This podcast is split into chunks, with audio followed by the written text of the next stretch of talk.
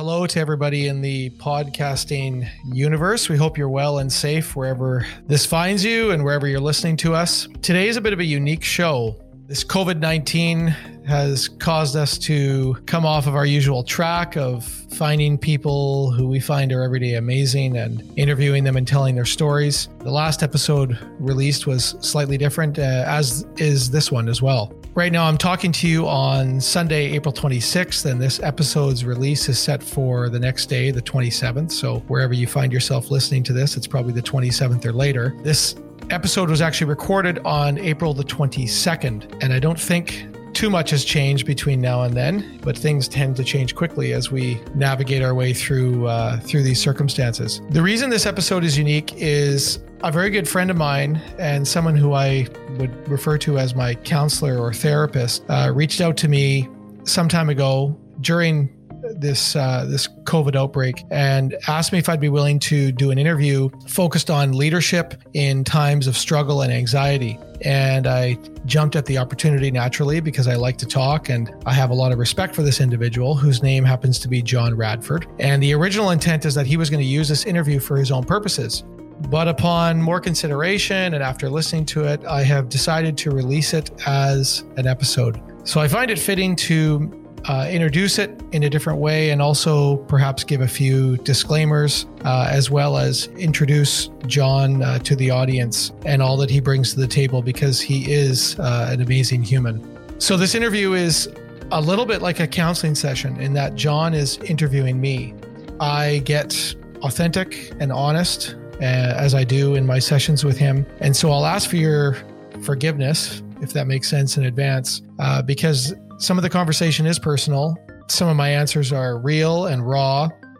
And while they're not intended to offend anyone in one way or the other, uh, in order to keep the conversation uh, on track with what it needed to be and hold the integrity of it, uh, I did have this conversation as though there wasn't someone listening, yet we've decided to release it publicly. The other thing I want to do here is introduce John to you and just give you a little bit of a perspective on who he is and what he does because he is just an absolutely fascinating human. And uh, in in rereading his bio, um, I'm even chuckling to myself and wondering how it is that I came to meet him and just how lucky I am to have him in my life. I'll start by saying that I met John originally in 2012. I was referred to him by a very dear friend of mine who I consider a mentor.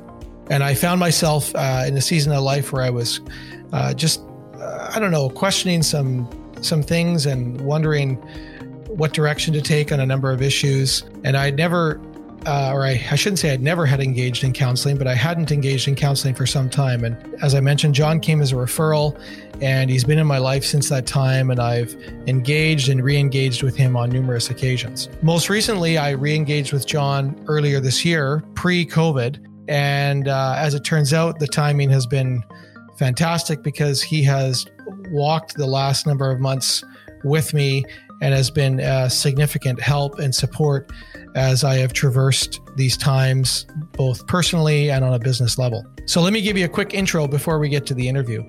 John is recognized in the area of trust and conflict.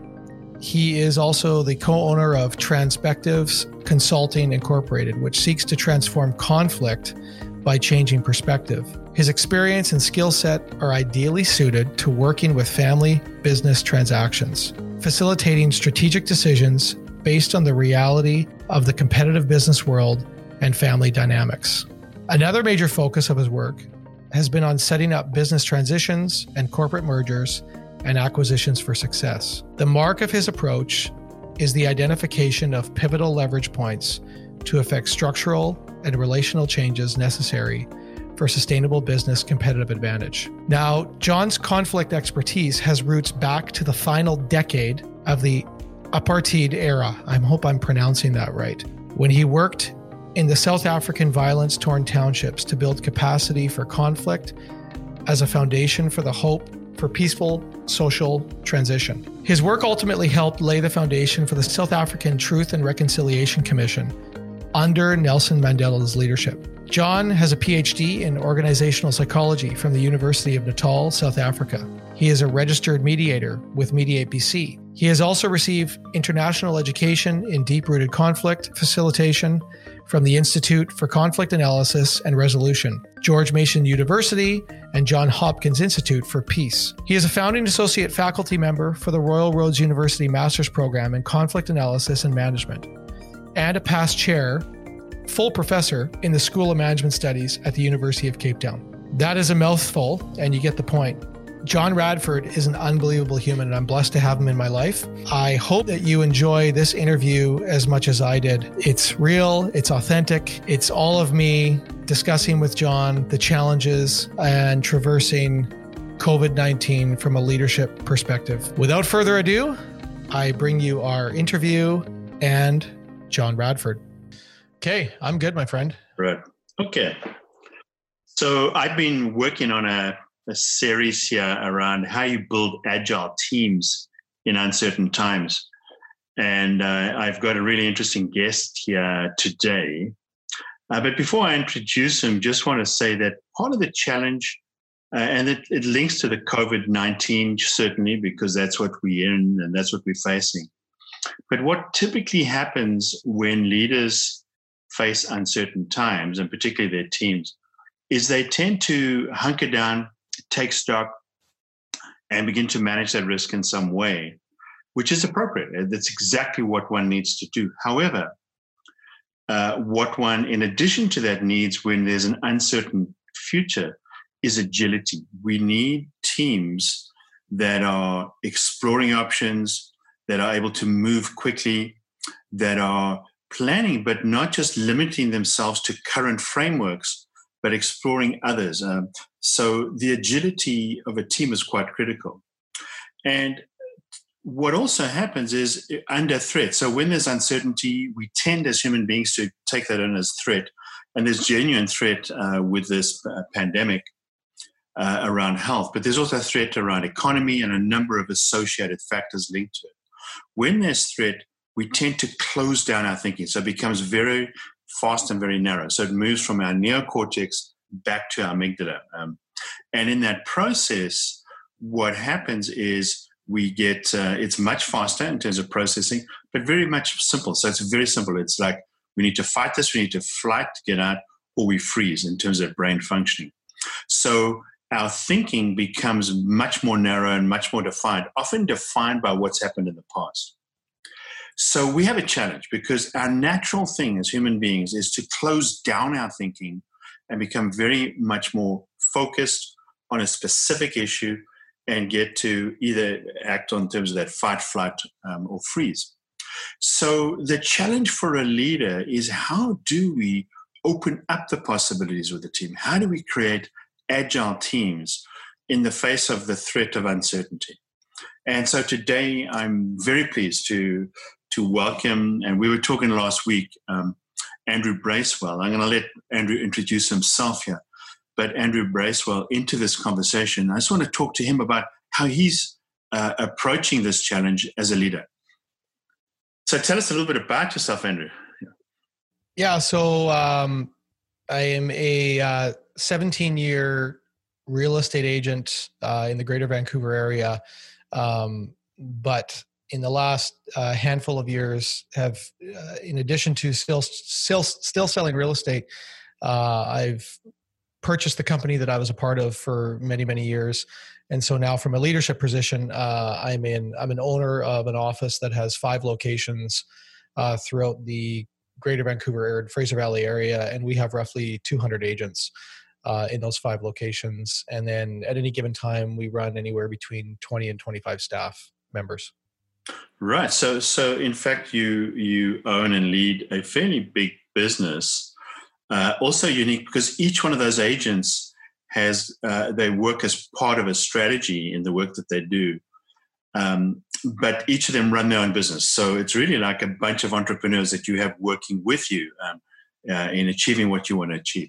So, I, before we talk about them, I want to just ask you, uh, from your point of view, Andrew when you think about what's going on right now, let us into your thinking. Let us into the way you think about it, the way you even approach this threat, um, both in terms of the environment in which we're living and the business which you're leading. Yeah, it's an interesting question. Uh, I think I kind of break it up into different categories. Um, so one piece is the actual uh, health piece, if you want to call it that, like the actual possible threat of this disease that we're learning about. Uh, and then another category that I that I or a lens that I look at it through is, you know, aside from the health threat, what is the threat in the business, and then what's going on in terms of revenues and changes uh, as a result of it that you know that we have to adapt to. Um, and then the third lens that I am keenly aware of and grappling with is what's going on on I don't even know if this is, would be the right language to use, but what's happening at the human level in terms of emotionally and psychologically to people, and then just learning to adapt and grapple with that, and and you know lead in the best way possible. So there's, I, and I have different opinions on each of those three categories. Uh, some people would, might agree with, and some people might find controversial. So I guess my question would be, which one do you want me to talk about? I mean, I, I think it might be useful to go with. I mean, the health is, as you say, we're learning about this health thing. So I, my sense, and there's lots of information about it. I think if you're okay, Andrew, why don't we focus on two areas: that business side um, and what that means from your business point of view, and then let's go from that into the the as you say the human the the, the person side the mm-hmm. what's going on for the people in your business and those that they're serving or potential clients yeah so can we do that? Would yeah that sure yeah. So so on the business side i mean uh, what became evident very very clearly is that uh, you know be, because of you know what's going on at a government level and locking down of our cities our countries um, you know from a practical standpoint the revenue in my business was going to shift drastically very very mm. quickly. Right. So you know there was in that moment you can either kind of freeze and panic and when you freeze kind of fear takes over or you just get active right away and you start to say well okay well the world's going to be different. Revenues are going to be different and we need to create uh, new budgets and forecasts based on you know the revenues that we can predict. And and even understanding that it, predicting right now is is an educated best guess at best because we've never been here before. But if you can start to put numbers to the language and say well you know here's what we perceive to be happening. Here's where we perceive our revenues to be based on a three or four month forecast. Then from there we can start to recreate new budgets and and cut back costs where we can. And um, and you can hopefully the goal is is to end up in a place where you can have a concrete um, uh, what's the word? Not emotional but a, a concrete conversation that that has numbers to it uh, what i what i observed in this time was that uh, fear statements came out of a place of unknowing but the moment we could start to put something on paper and say, well, as as, as fearful as we are, let's still try to pretend that we can forecast. And then when you put numbers down on paper and you create new budgets based on those new numbers, uh, fear kind of fades away, and you know you just look and say, well, you know, this is the new world we got to adapt and live in. And and what's come out of that for for us on the business side is that um, it actually, you know, as as much as you don't like some of the change, and we didn't like laying some people off, and we don't like making the cuts, we we have to this point anyway figured out a, a new way to live moving forward, and it's it's quite a invigorating, freeing experience, um, and it's become actually a real rallying cry uh, in our company because it, you know everybody was forced to work very hard together and and do some uncomfortable things, and um, and it's actually been a beautiful thing to watch. I mean, it's quite quite interesting because what Andrew's done here, what you've done, Andrew, is to to take on the business side. You've done a number of things that that are proven historically when people are faced with uncertainty are valuable to do. So one of the things you've done is as the information's come in together with your team, you you haven't backed off it. You've actually gone into it. You've faced it. I would use the word face it. So so Andrew's actually faced what's going on. But but it's not just facing and saying, well, you know what this is, and we'll stand firm together. it, it is that, but you've gone further, which is the second point, uh, which is to what I call hold it, and that's where you begin to explore the met- the metrics to get. And if they're not metrics, you begin to explore the reality of what this really means rather than jumping to assumptions, looking to, because there's a lot of, as you say, when there's fear, we tend to do that, Andrew. We tend to go to perhaps the extremes uh, in some form. And you just bring it, uh, it sounds like you do it fairly gently, but I'll, I'll, ask you about that. You bring people back to what is, what's actually going on here, like you say. Um, what's happening? Let's bring it down to the figures.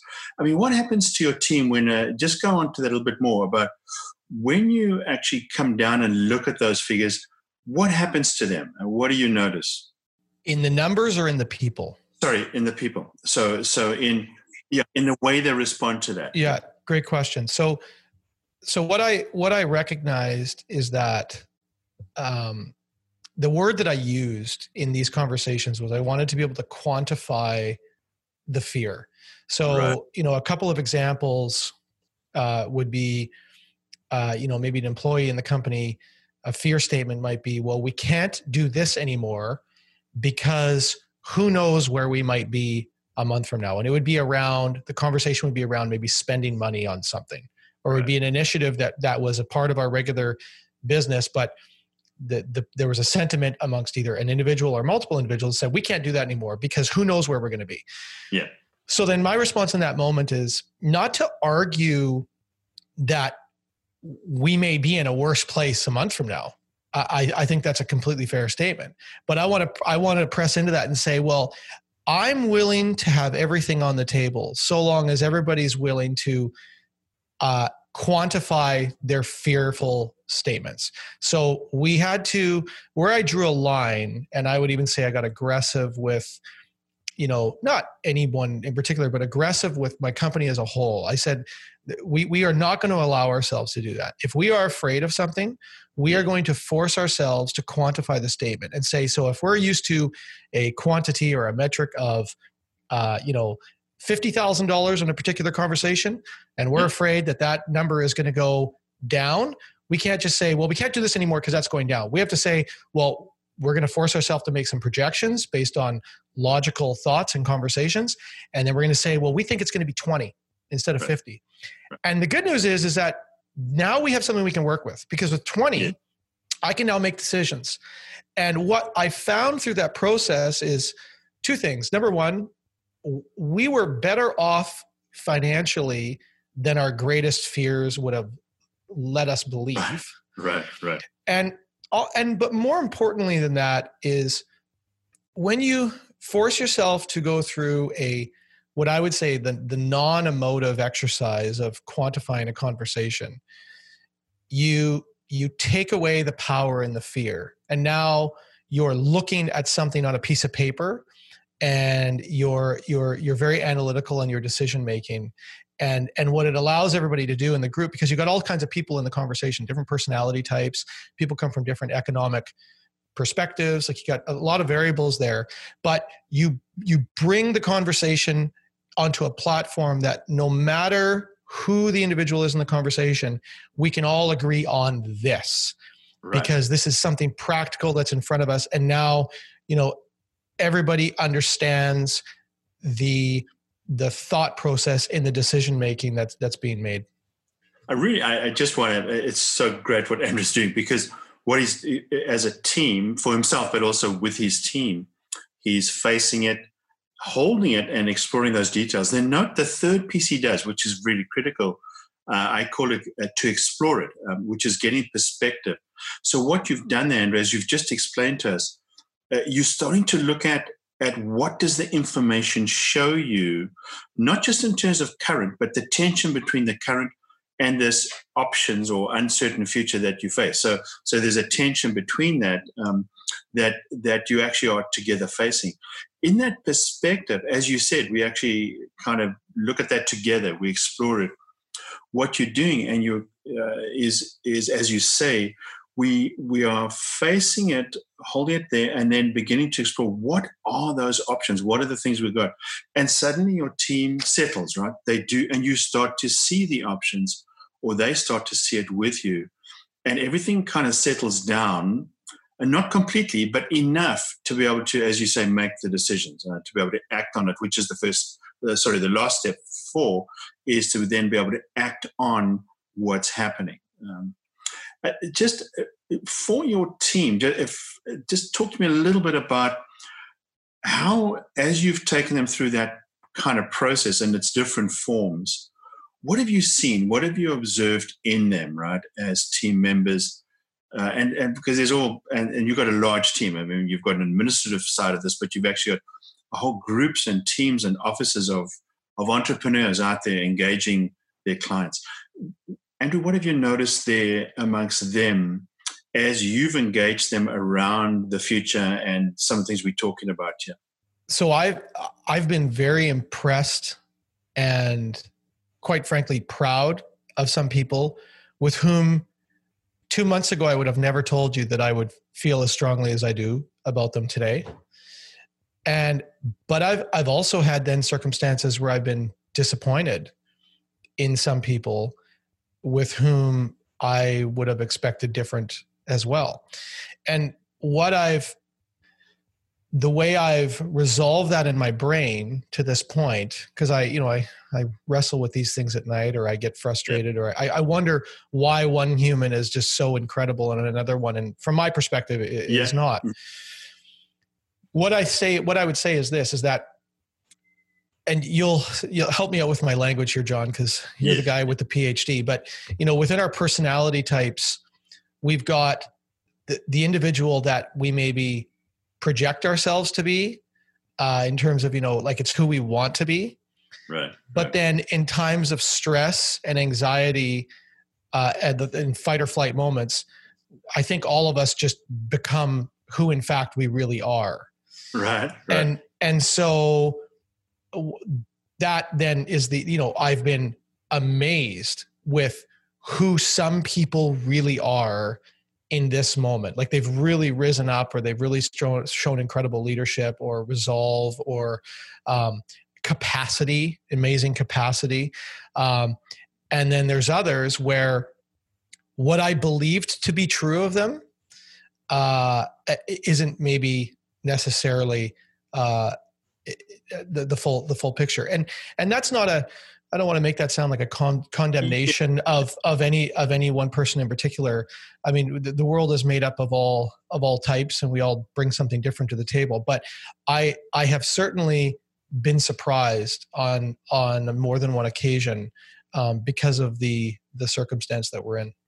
Right, right, and so so those surprises, as you say, they are they are surprises because we discover in each other strengths and also vulnerabilities, right? Um, where where it is uh, some of the areas where we're vulnerable come to the surface as well. I, I part of the challenge as a leader, and in Andrew, I know this because of some of the work we've done together, that as a leader, I know you you've got teams, but you actually treat them as individuals, right? Um, each of those people is is their own entity, and I know in our conversation, I think it was last week we were having, and you were just talking about some of the things you were doing um, you, you, you do that. So a person who is struggling, who is naturally not coming through, um, how might you treat them differently? Give me any idea on that, and let's talk a little bit about those challenges. Because uh, for me, it is when we're faced with fear or threat, sorry, threat, and the fear as our response.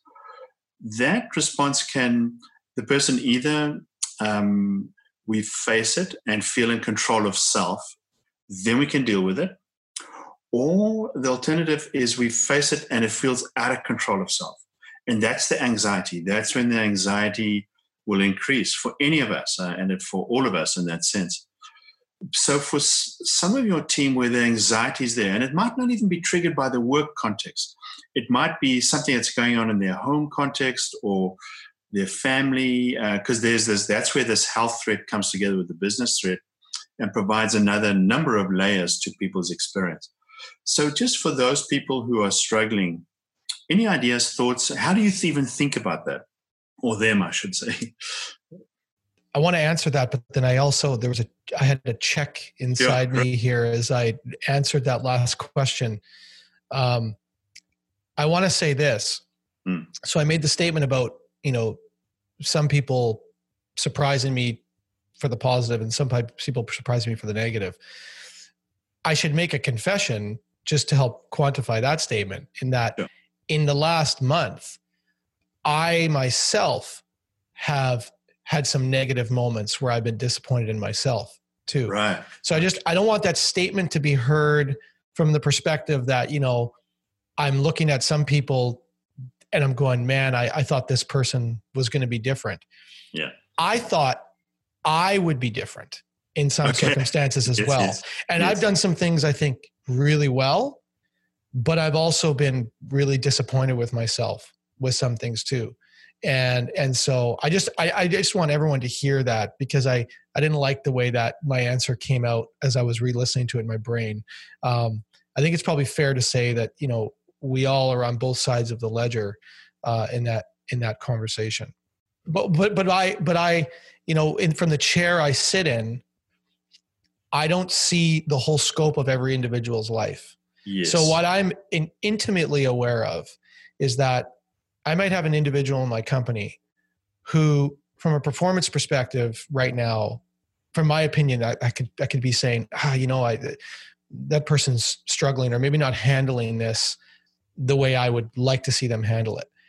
But that person could also be hitting absolute home runs when they're at home right now, dealing with kids who aren't in school and dealing with all the other challenges that come with this circumstance. So I, I'm it's I'm keenly aware of the fact that I only see uh, one piece of the pie of people's lives, and so I'm I'm doing my level best to to just keep that as part of my perspective, keep that in my perspective. Thank you. And thank you for going back to yourself, right? Because that's the challenge for every person. But if if we're in the role of leading, even more so the challenge of it's not like you're outside of everything that's going on. You're directly in it, Andrew, and you and you, you make that so clear. So some of the areas of for ourselves as we face that. I love the way you say that. Uh, part of it, you're disappointed in yourself, and I think for all of us, we can relate to that. But it, it's what makes you effective as a leader as well. Because Andrew, as you're disappointed and face that part of you. So if I go back through these things, I was talking about it in terms of team, but very much for the leader. The leader, we're talking about it in terms of you as leader. That part of it is facing yourself. Um, no, I am struggling with with part of this. I, and that facing it is really important because if I jump over that, I can very easily make assumptions about myself and my own impact in these in, in a difficult time like this.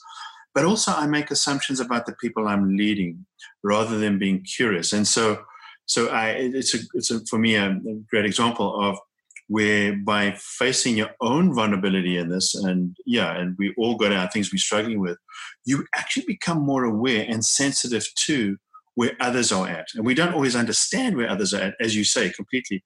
But this it makes us be curious about what's going on for him or her as they face their challenge. And that's that's what i see in you as you uh, just going back to my my question around so how do you work with those individuals struggling? And i think you've largely answered it because in some way the way through that is your own vulnerability. Um, and uh, and I, I, I was listening to one of your podcasts with uh, four of your team, and I noticed there, Andrew, that you were quite open with them about your own challenges. What you've just said to us here, uh, and I I saw the impact of that. So it wasn't like um, I've I'm kind of there, guys. Just catch up with me.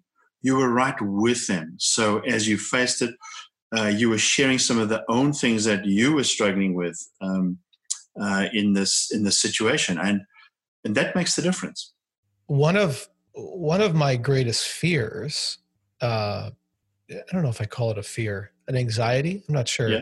Yeah. but w- w- something that, that just rolls around in my head is um, the that there would ever be a perception that I'm somehow different on a human level than other people in my company like you know clearly there's some responsibility that falls on me I, I i need to have some things figured out and have some things mastered in order to be in the position i'm in clearly Yeah. But there's a lot of other stuff that makes up the human that actually has nothing to do with with running the day-to-day business. But from my chair and my observation in life is people who are in positions ahead of us, you know, whether it's people who run large companies or politicians or whatever, we we have this like terrible habit of almost like deifying these people or you know putting them on these pedestals where you know because they've done this incredible thing in this arena you know they, they must have all this stuff figured out yes. and i have the, the reason i have an anxiety about that is because I mean, I'm just as messed up as anybody else, and and I never want I never want to be on that pedestal because I know the crash would be fucking terrible. Yeah, that's right. you know, like like eh, eh, yeah, I yeah. So uh, I do think like I I'm not I I've got a lot to learn, but but something I absolutely want to be able to do is find this balance of, you know, you need to be the master of of particular areas in order to be the leader Yes. But then I also want to balance that with um, I, I'm just a human trying to yeah. figure out life. I got three kids. I fuck up all the time. Yeah. I, I screw up with my kids. I, I screw up with my wife. I'm I you know I, am a you know whatever. I, I deal with everything that that, right. that and so I do want that to come through um, because I'm terrified of the perception of me not being that uh, because of what I because of because of what I've seen play out in society when when that's not the case. So so I mean that that Tara uh, Andrew, you raise a whole lot of beautiful things, right? In a way that when it comes to leadership, being uh, being open to our own where we at really as a person and not putting, like you say, putting yourself on a pedestal. And then for you, worse that others would put you on a pedestal as well. And there's always a bit of that in terms of expectation, like you say. But that that fear, so that so there's not all fear is bad stuff, right? And I think we sometimes in in a situation like uh, COVID nineteen, sometimes fear or threat gets a bad rap, but but the fear we have for ourselves of of knowing our vulnerabilities um, and and in a way you're not saying i want to protect myself from that. You're saying i want to share that so that people don't put me on the pedestal. You still hold yourself to account which is so important i think andrew but you hold yourself to a high level of account. I know that you've said it but i know that from your success that's what successful people are doing. You are holding yourself to a standard but you are not in any way pretending you are more than what you really are that I well, tell me, I do, do, you think people relate to that? Um, your team members? Yeah. Yeah, yeah, I think I think so. I mean, yeah. I, I hope so. I, I mean, yeah. Let me. I think of it this way. So, if I'm the leader of something, I, I think of leadership in general like this. Like not only my circumstance, but if we're talking about you know the, the, the coach of a basketball team or a guy who runs a multinational billion dollar company or whatever i think the right approach to have is is first of all an understanding that that you you know even if you're a human who's mm, accomplished great things and you happen to be further ahead financially than you know some other people in your company you, you still are your personality type and you're only really good at what you're really good at which tends to be a small fraction of what's required in life right. and so uh, i think the leader's number one goal is to find a way to connect with his people and get the most out of them and, mm. and get the best out of them and so i think my default i'm not you know i, I don't have a phd or an mba and you know I, I, haven't been trained on this stuff but i've got the the hard knocks degree and mm Mm-hmm. My default is um, to connect with humans in a in the most you know authentic way possible. And I think what I'm good at and yet trying to get better at is uh, connection with the purpose of helping them see how amazing they are and helping them be incredibly productive. Um, you know, I th- I think if anything, what I've come to realize is that you know I I might be good at some stuff, but I'm only good at a few things, and there's a lot of other things that need doing that need a lot of other people who've got those skills that I don't have. I yeah, that authenticity makes the difference um, for people because if you're authentic, Andrew, then the people who are around you that you're serving, that you're supporting, that you're leading, whatever that looks like, there's a greater chance it's okay for them to be themselves, right? And so that they they can be real with you and each other about what it really means to face this. And that's what ultimately what this is about. Um, I mean, can I, I just want to stay on this theme just a little bit longer and then we can go, I mean, we're into the human side as you started with, mm-hmm. right, uh, quite strongly. Um, but Andrew, for yourself as a leader, have you learned anything about yourself in this situation? Um, and it might not be new, it might be reinforcing something that you really knew, but just thinking about it, right? Because, um, like you said a bit earlier, in the face of this kind of level of threat, we can say we are surprised by others, but sometimes we're surprised by ourselves.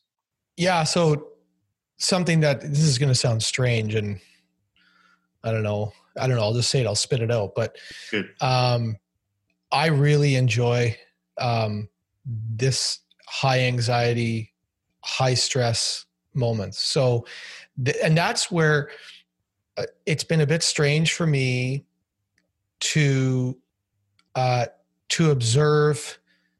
Not the word. That's not the right word. I want to choose my words properly here. Mm-hmm. I have never felt more alive than when the stakes have been at their highest and when the threat is great and real and people are having a really hard time i kind of get into the zone where i just lock in. Right. And and so you know there was a couple weeks there in particular when you know things were kind of unraveling and no one knew what was going on and you know we had to go through you know i had to make some hard decisions and have it was it was it was it was you know 12 14 hours a day of just you know high stress high anxiety um, stuff. And it's not like i don't wear that. So i don't want to give the impression that i that i don't wear that. It, it, make no mistake it wears on me. But for some reason i never feel more locked in and more alive than when i'm in that moment.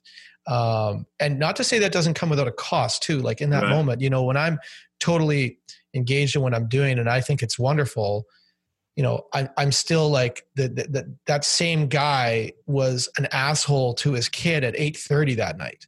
You yes. know, like I didn't totally figure out. It's not like I figured out how to like get this balance right and be the amazing dad and husband or whatever. If anything, what happened was is there was this like for two weeks there was this complete selling out to the cause, right. um, which I really loved and there was some dialogue and the, the, the, cause being the business side of this right yeah the cause yeah. yeah. the cause being the business side but also like yeah.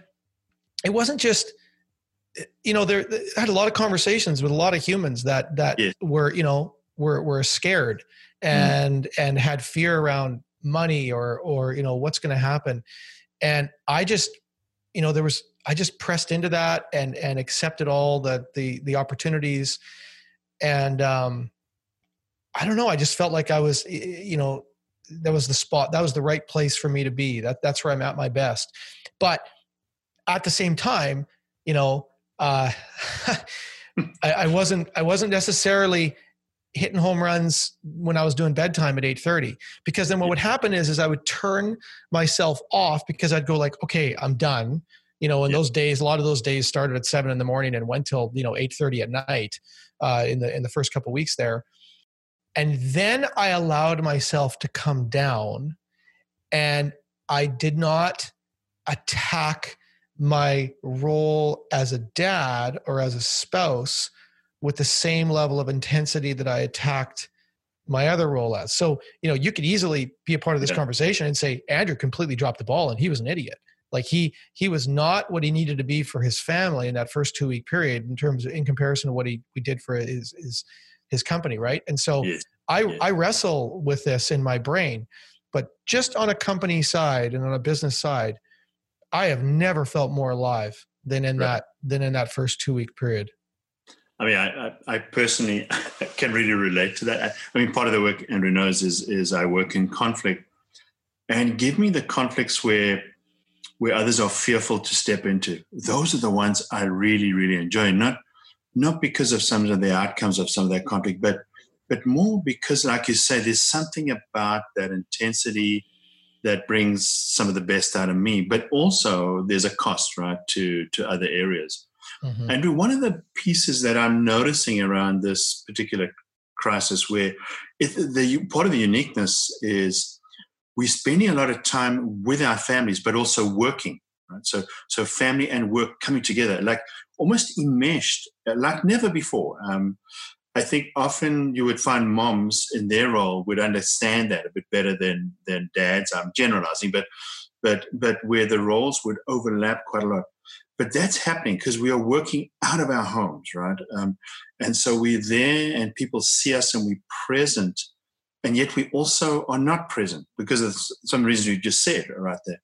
So that overlap is is more in our faces and our families' faces than ever before. Uh, and you've just touched on that as well. And you maybe that you've said enough about that, but but I think that is significant. I think it gives one more complexity, understandably, to to manage. Just a quick one on that. Are you? There, is there anything that you're doing that is helping you a bit now um, in managing that that interface of your you in your role in terms of leading a business and a business with some complexity? I mean, your particular industry is is fairly hard hit right now in this, uh, you know, your yeah, in this crisis. Uh, and families, are you? Yeah, is there anything there that might be valuable to for those listening?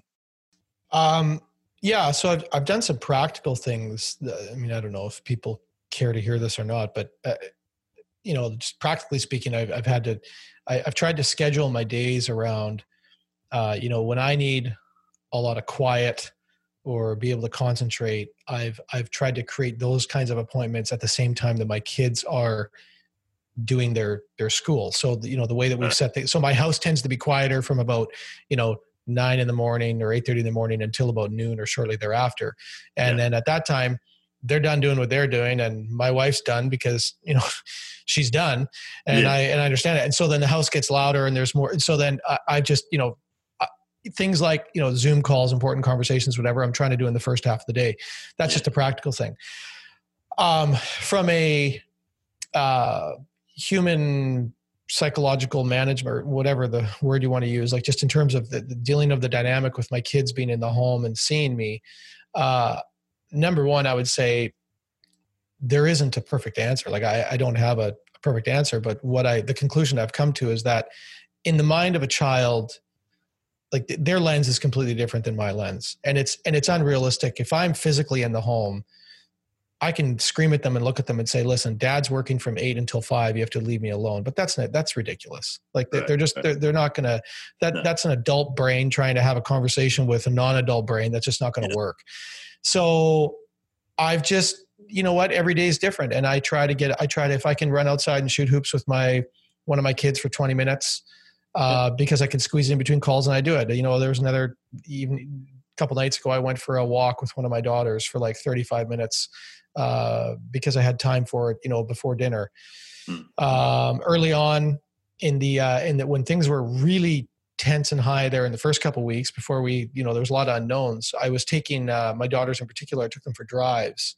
Um, and even on some of those drives, I did take phone calls, uh, you know, like if it's something I had to deal with, but we were physically together. And um, it was just some time spent together. And I, I found that was necessary. It was too much of an ask to say to them, you know, I'm around all day, but you have to leave me alone. Like that just wasn't, I tried that and, and failed miserably and realized, okay, that strategy is not going to work. Andrew, I, what I, I what I value in what you, the way you think about the world and yourself and those you love and those you serve in your business is um, you, you you're okay to go into the inner track of it. And so I, to me, leadership is more about the inner track. And what I mean by the inner track is that the things that go on inside of our heads while we engage the people around us, right? Uh, and and those things are either moving us forward towards um, more successful or um, or not. And part of the moving forward is is actually dealing with the reality of what's of what's going on inside of us. Um, uh, and and at times sharing that with those around us right in, in a way that that actually helps them so i mean i think the example with your your children uh, is is a good one I mean, I just want to, can we go back, if that's okay, back to where you started here around talking about the human side of this journey? And, and most of our conversation, probably because of my and, and your bias um, has mm-hmm. has tracked in that direction because your your business strategy is actually well grounded on a on a people strategy uh, on connecting with those that you serve in the role um, just just going back a step to understanding where people are at under threat right um, and so we, we've got a common threat right now and people are responding to it and so it's very much in our psyche it's, it's in our minds we're thinking about it and so on but threat is normal. It's it's a normal part of life. It's almost daily life. There are things that we are we are responding to. Um, but the whole idea of how do we take how do we keep agile? How do we keep an agile team and agile in ourselves, agile in the way we think and approach, to be able to move um, uh, when in fact we're under threat. Because as I started, the challenge is, is our brains are telling us when there's threat, you need to you need to you know get down, uh, either get out of this thing very quickly or fight it, or you're going to freeze. You're going to do nothing because you need that just for the moment. So that's the normal thing, the way we are geared to respond, and yet we need agility. Um, so what I have seen in your approach and in, in this conversation is you are very clear about yourself under threat. So you don't pretend that you're in another place in a different place. And what that gives your team is what we call technically immediacy. And immediacy is being really present. So it's being present with people, um, not over them, um, but with them. Um, so you're not a supreme commander, it's not command and control. You're actually coaching and you're alongside. Now, that I know is your style, anyways. I mean, there are times when we all would need to command, and even in this one, where you pick up and say, "Hey, this is the way we're going to approach it." That can look like a command. There's actually people also need clear direction at points in this. So, just going back to to the human side of this and and dealing with threat and trying to keep your team agile. Are there any other points you might want to throw in at this one around how have you done that? And I think we've covered a number from my perspective of key ones. But anything else, Andrew, that might be valuable to other leaders listening to this, um, uh, anyone listening to this who's uh, not just facing the COVID threat, this might be after that threat that they listen to this, but just facing the normal threats that we come across in life. I'll start by saying something specific about COVID, and maybe that'll spill yes. into another another thought. But to me, this COVID thing has been unique in that the manifestation of the problem for most people has become a financial stress, right? Most people aren't sick. Most people aren't going to die. That's overwhelmingly so, actually. Yes. Yet the driver of this whole thing is a health risk and a health risk stands outside the lines of standard business logic and practices. Right. So if somebody ever so if somebody ever came to me and said, "Andrew, there's a risk in your business." And the risk in your business is that you know you got a whatever whatever percentages you want to throw around for COVID. I know you can argue those all day long, but yeah. you know you got you got a ninety you got a ninety nine percent chance of survival and a one percent chance you're going to make it. I mean, you wouldn't even get past 10 seconds in that conversation. I'd walk away. I said, I don't, I'd go, I don't give a shit. Yeah. I, will take those odds all day long. Next, I'm talking about the next thing. So we've got this, but we, so we've got this thing that's driving this economic crisis that we're not allowed to provide standard logic to. And, and I, I realize now I'm probably walking into territory that, you know, where I have the ability to set people off. But um, so, and, and I say that because, so for the first two weeks, the mentality that everybody had to adopt was just stop, you know, like stop doing what we're doing. Everybody just shut down completely. Mm. And, um, and you know that that needed to be what everybody did but then now what's what's unique and weird is that you know as we we get deeper into this thing and the and the numbers have started to you know we've got our own data and you know people are using terminology like you know the curve is flattening and you know we're maybe better off than we thought we were going to be and then you hear dialogue around you know they're talking about reopening some things in the next few weeks now you've got this broad dispersion in society of strong opinions. You got right. some people who think we still need to be living like in our bunkers in our houses and not moving. And they'll give you every great reason as to why that's the case. And then you got other people who say, This is the dumbest thing I've ever seen. Life should be going on as normal. And um, and this is this is you know and and and and you know both of those people will argue each other till they're blue in the face, and they'll all have their own data that they can use for the argument. But when you got an organization of you know whether it's 20 or 250 people, you've got a dispersion of all of those that whole range within your company. And so I think what's been an interesting challenge is at some point in time, the company has to set sail and decide what path it's going to take. And that path is not always going to appease the, the wide range of opinions. And um, so I'll just say that that's a, that's a unique thing.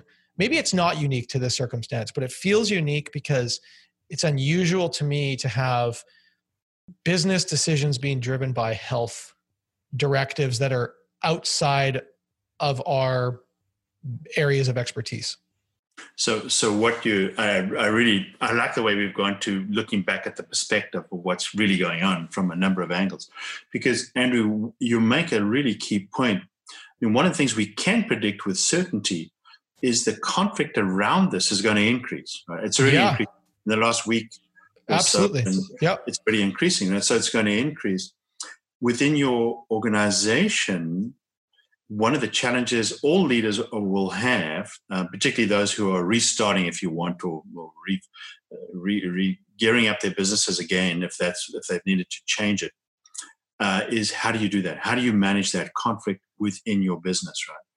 You make a key point because I think not only for within but the clients you serve, particularly in your area, in, in the in the real estate area, you you area area you you are, you have clients who would fit the same categories, right? Who would be bunkering down and hunkering down at all costs, and others would be saying, "What are we doing this for?" So so even the presumption that it's that it's one or the other is a problem as well. So so your businesses need to meet that. Any thoughts on that? And I don't know how far you've gone down, but let's try a little bit around that thinking how do you, as a leader, surface? Uh, you know my philosophy. I love to build capacity for conflict. Um, so I don't always believe in conflict resolution. I think it's a misnomer. We should resolve all conflicts. I think some conflicts actually need to be carefully. It's almost like um, a counter fire. If you're going to, as part of fire control, is you actually start a counter fire to to help to manage the fire. So so conflict uh, to me, what's more important than being able to resolve conflict is actually the capacity to deal and manage with it. So, so we're dealing with that right now. So, any thoughts on your business on how you might do that, Andrew? And and I'll, I'll throw in some ideas as we go.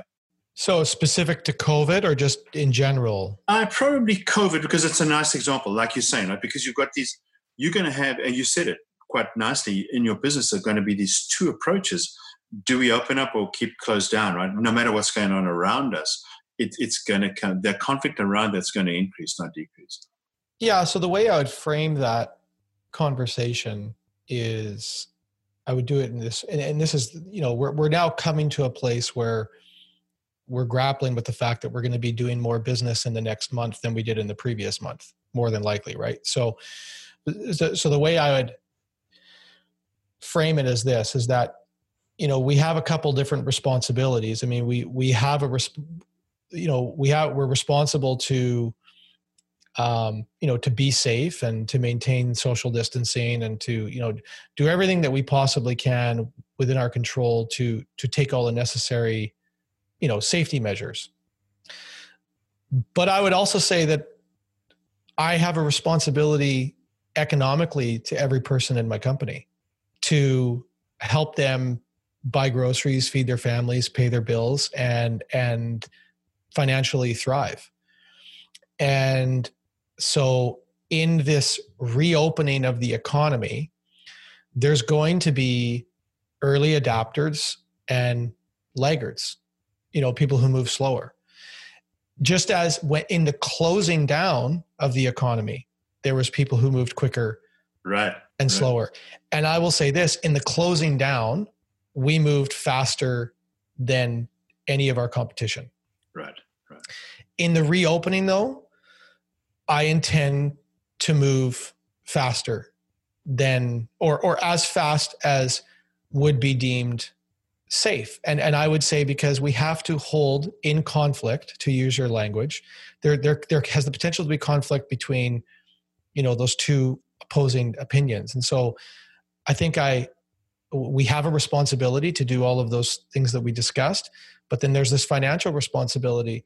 Uh, i mean nowhere nowhere in this conversation at least not very loud but nowhere in this conversation in the last month that that i've seen is you know talk around the cost financially psychologically you know that, that, we've created here that we will deal with for years to come i mean the effort has been to save lives today which all makes sense and and i you know i i, I agree with but we will pay there will there will be a debt that we pay for this and that debt is going to come in the form of anxiety and depression suicide you know mental health uh, marriages, uh, greater levels of abuse. I mean, we know there's early data on domestic disputes and, and violence within families. I mean, there there is all kinds of things tied to this. And so all I can say is that I see, you know, I've got two responsibilities and and, and the, the latter part of my responsibilities is I need to figure out a way to help everyone in my company thrive financially as quickly as possible while still being as safe as possible. And I it kind of circles back to where probably where we started, Andrew, here in that a part of how do you prepare a team as a leader? How do you prepare your team to do what Andrew's talking about, which is to be ready and waiting and and uh, and able to act um, and to read things well? Because part of the challenge when under threat is we we tend to, and you said it earlier very well, Andrew, where we tend to highlight certain things. And you already said that in relation to health. So a lot of the information is filtered through the health framework, understandably, for what you've said. Mm-hmm. But it's also quite limiting in terms of the impact, and you've said it in, in different words to me. The impact of that filtering is having not just on tomorrow, but on the decisions we're making now, on, on the way we even think about the information. So it's been filtered to us. So agile teams are looking for opportunity, are looking around, are exploring what that might be. And uh, and the reality is right now we don't know because this thing is evolving quite quickly. I've already noticed it's the the opening up dates have been coming closer rather than extending out. They were till two weeks ago, going further and further out. Now, now it's having the reverse, and they're talking about differentiated opening of businesses and services and so on. So it's it's the agile team, and uh, I. So from my perspective, just just hearing you, Andrew, and listening about what you're doing in your business and in your team, I think you're building some of the basic foundations for it because what you've got here is you are being real about it.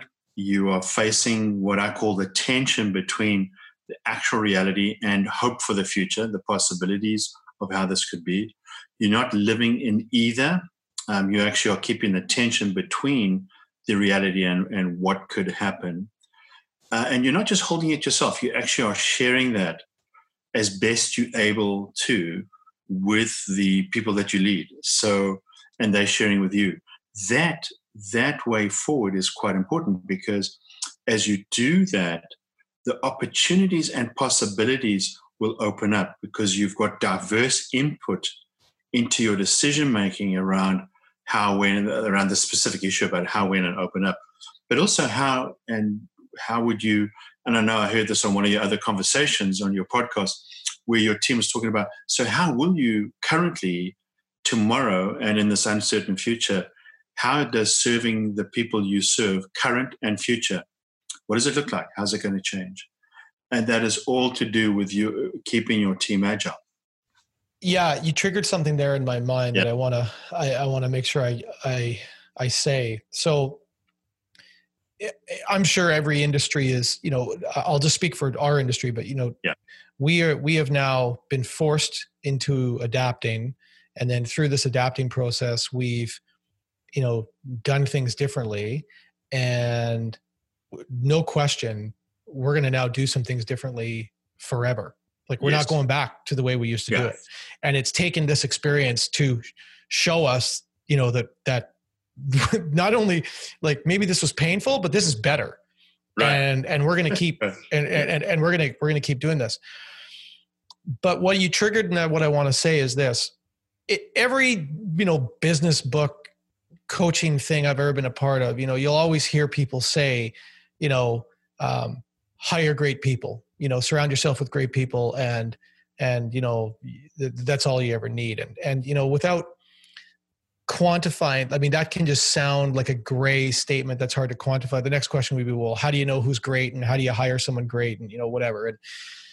i'm not saying i have all the answers or have that figured out but what i can say beyond any doubt today is that in my company i have some incredible people and how not that I didn't think that before, but I'll, I'll, just share one example of what I would say is a practical example of knowing if you've got somebody great is you know we've had a, a, a, few a number of circumstances like this but one circumstance very recently here in the last it was literally within the last week is you know we've got all kinds of changes going on within our industry and you know we're making shifts with how we deal with some of our you know other companies that we deal with and and billing and and you know budgets and whatever. And so there was something that we wanted to shift without getting into the details that was going to create a significant problem for our um, our accounting and finance department because it was going to upend the way they do something. And if for anyone who works in a department like that you know you'll understand that you have your programs and your systems and your data entry and it all kind of flows a certain way. And if you you throw a wrench in that from the perspective of someone like me with my brain i can just look at it and go well what the hell's the problem? Like just make it work. But but i without even a full understanding of what i'm what i'm asking to be done. This is how you know you have someone great when you realize the the the size of the wrench that you're throwing into the issue and you're in that moment and then you know you're in that meeting and you're you're talking about said issue and the person who this affects the most recognizes the significance of the company to be able to make that change. Mm. and then rather than pushing back on everybody in the meeting looks at everybody in the meeting and says you know what? I'm going to figure out a way to make that work. Yeah. and everybody just goes on to the next.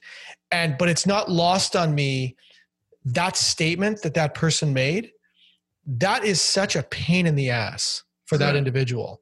Right. But that individual is just so bought into the cause mm. that they just go you know what we're going to figure this out and i i've had like man I, i've just had so many circumstances like that in the last month where i've seen my people put in situations where you know they're being asked to to do something that's unusual or like you know build the plane while it's in the air to use the yes. analogy yes. and yes. and for the most part all of my closest best people have just had that attitude. They've just said you know what? I'm going to figure it out. I'll get back to you. I'm going to figure it out. And so you know i can take credit for some of that. I certainly can't take credit for all of that. Um, and you know there's other people that have been around in the company longer than i have and it you know they're, they're here long before i showed up. And but um, i can i can certainly call them out and say, well, shit, I, am maybe not totally responsible for all of them being here, but it doesn't mean I can't say, wow, I know that that that individual is um, is incredible. And so, on your to your question of, you know, how do you adapt? I don't know how I would adapt if I didn't have those type of people. Yes, I think it's impossible because I think that the the only way you do adapt is when each of your each of your people decides that they're able to adapt. And i can just imagine like i've had other staff members before. I've been worked with other people where there's no way in hell they're changing the program on their computer that they've had for 14 years mm-hmm. right? Like they're just they're just not changing let alone you know a circumstance like this. So you know i would say ad- ad- adapting is possible when you've got people who are who are who are just who are great and who are willing to do it. And then really what you're doing is you're just trying to get the best out of them. Yeah. Uh, probably a good good note to finish on andrew because this conversation just simply because you sum it up so beautifully um, it it's not dependent on you. It's dependent on those around you that you you are helping to support so they can bring their best best game to the table, their best decision, their best approach, finding whatever it is. And uh, and and we, um, from my side, we've covered a number of layers to that. Um, I, I, just want to acknowledge you uh, from my side. I, I always I, I've always looked forward to my conversations and all the context we've worked together. I, I, I look forward to those my conversations with you because the approach you take has always got some different angles on it, which I, I find really intriguing and, and exciting. And but you always, always care and focus on um, with accountability and responsibility uh, the people that are part of your business. And it's one of the re- one of the key reasons, not the only one, but one of the key reasons why why you're successful. So from my side, thank you. Well, I always feel good when I talk to you, John. So thanks for making so thanks for making me feel good. yeah, that's good. Okay, well, we'll uh, right. I guess we'll do this again sometime. Yeah.